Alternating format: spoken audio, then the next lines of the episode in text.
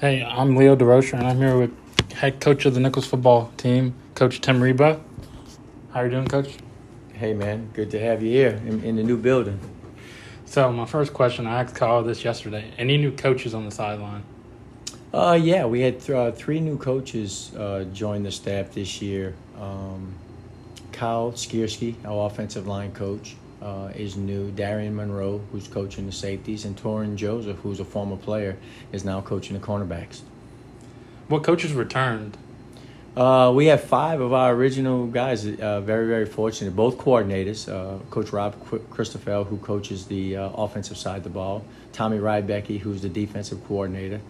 We have uh, Russ Gisclair, who coaches the tight ends. We have Ty Martin, who coaches the running backs. Sean Murphy is coaching our wide receivers. Uh, and Brian Wallace is coaching our uh, defensive line. Okay, let's move to the game that happened this past weekend. What was your game plan going into this game? Well, it's always new, uh, you know, playing that first game of the season because you don't really you got to go with the previous year's film for everybody. I was mainly concerned about us, you know, how we were going to be. We had some we had some guys returning, but in some key positions, but we also had some guys who were uh, having to step up and seeing that they were going to be able to produce this year. So we, you know, we had some high expectations going in, uh, but I was really mainly concerned how we were going to be able to execute uh, on the offensive side of the ball. You know, what what our operation was going to be. Uh, get get the tempo of the game, and I was kind of disappointed because we, we didn't get off to a good start. We were we were struggling on offense and uh, going three and out. And defense, we gave up a couple of big plays, and man, you looked up at halftime and we were down.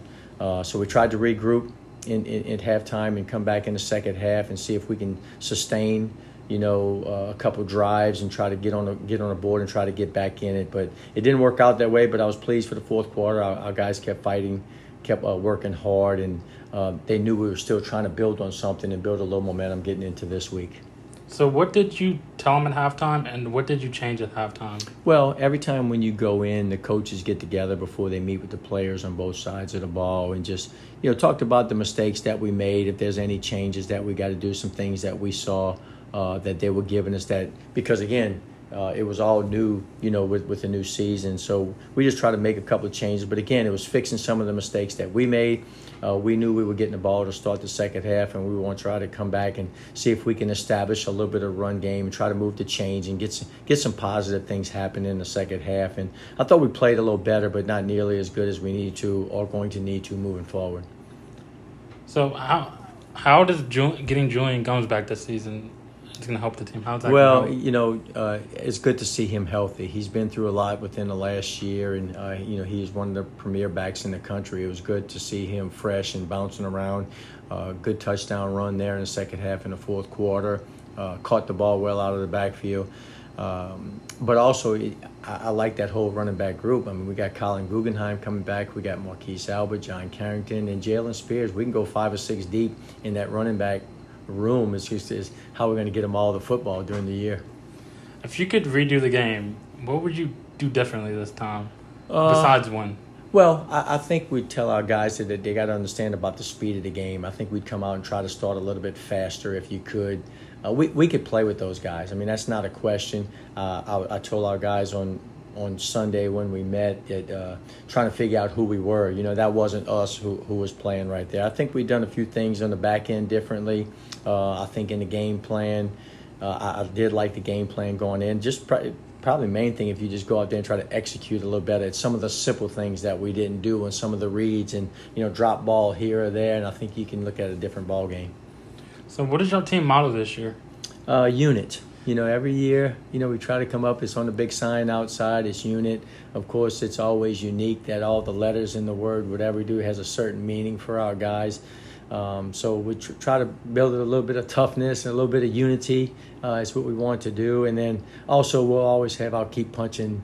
Uh, that that's our, our, our, motto every year. Uh, it encompasses our program about a good, hard, tough, uh, competitive football team that's not going to quit.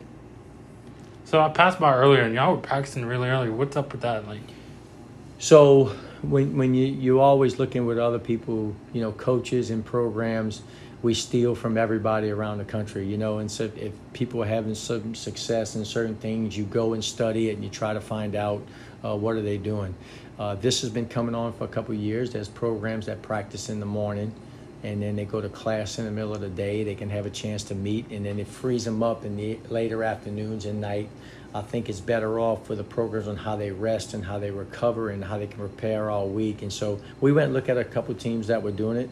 Uh, the school was was gracious enough to let us do it. It fit into our schedule. Uh, and then I think it's only going to get better from here because you have to adjust where they start in classes later and they have to have enough classes that they, they can take. Um, the thing that I really didn't anticipate, but has been a big, big plus for us is weather wise. You know, every afternoon it comes two, three, four o'clock, we having these rain and lightning and uh, the heat. Uh, and it's been good. We've been getting our practices in in the morning. It's been very successful. I think the guys are enjoying it, they're liking it, and uh, hopefully it's going to help us in the future. So, what is your opinion on the NIL? Do you think it's going to affect Nicholls or uh, I don't, I don't, I don't think it's going to really have a big effect at, at our level, at the S, FCS level. Um, I don't even think it's having a huge effect at the FBS level from from the mid majors on down. I mean, all the big programs. I think the rich are getting richer. Uh, I think that's what it's going to be. It's it's really tough. Uh, there's a lot of programs, and not and not just in Nicholls, and not just in the FCS who struggle financially. There's just not enough money to go around. Um, and so they asking people to even give more money that a lot of people don't have. So uh, I think the intent of the NIL was really good to help some of the players get some money and share some of the wealth. But I think it's kind of gotten out of control than what the original intent, intent was. Okay, so let's preview the schedule now. Y'all have ULM coming up next this coming up weekend. How'd that game come about? So uh, we always like to play. Th- these schedules are, are, done three, four, five years in advance. We're already working on uh, those games, and you like to always play some in-state schools, and you you like one way you can. It's a shorter travel. Uh, financially, it's it's feasible for us, and uh, we we played them before. We played them. Uh, I think it was my first year in 2015. Uh, when we got here is, is when we played them, and and not too successful. I think it was the first game of the year. We I actually went out and played that. it. Yeah. So uh, it, will be a good game. It'll be a good test for us. They're well coached. They had a tough week last week too, but you can't judge them on who they played. You know, they played the mm-hmm. Texas Longhorns over there, so. Um, it's going to be a good physical, tough battle that we're going to have to really get get ourselves, and hopefully we can make a lot more improvement going from week one to week two.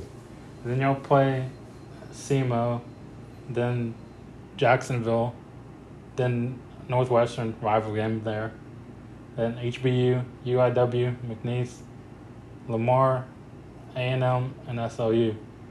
Um, which this season y'all did? The, is, is it this season y'all doing the Ohio Valley, or is it next season? No, this season. So that's what SEMO is. Okay, that's where we got to go. You know, a little bit tougher on our schedule is, is five out of our first six games are on the road, which is tough. Um, and then we come home against Jacksonville State in a non-conference game. They'll be moving up to the FBS level next year. And then right after that, we start our conference games. So when we play Northwestern uh, in the real NSU game over there, that's the first conference game you know, from here on out. And it just so happened this year that uh, the first two games are on the road. So, what was the idea behind the Ohio Valley schedule, and how is this going to work? Well, I think it the, the original intent was for us to be able to play. Uh, people were having trouble. Teams were moving different conferences. They were going different places, and they were having trouble scheduling uh, some games. So the, the thought was to let's let's play another conference like us, and we can play a home and home with them. So Jacksonville, I mean, uh, SEMO is going to end up having to come to us uh, in the near future. They'll owe us a game things have changed since then. Um, uh, the Southland Conference is now as strong as it's ever been. We got a full allotment of teams. We got more wanting to come in. So I don't know if that alliance, how much longer that's going to be in effect. Hey, thank you for being here today. All right, man. Appreciate it. Good luck this weekend. All right, thanks.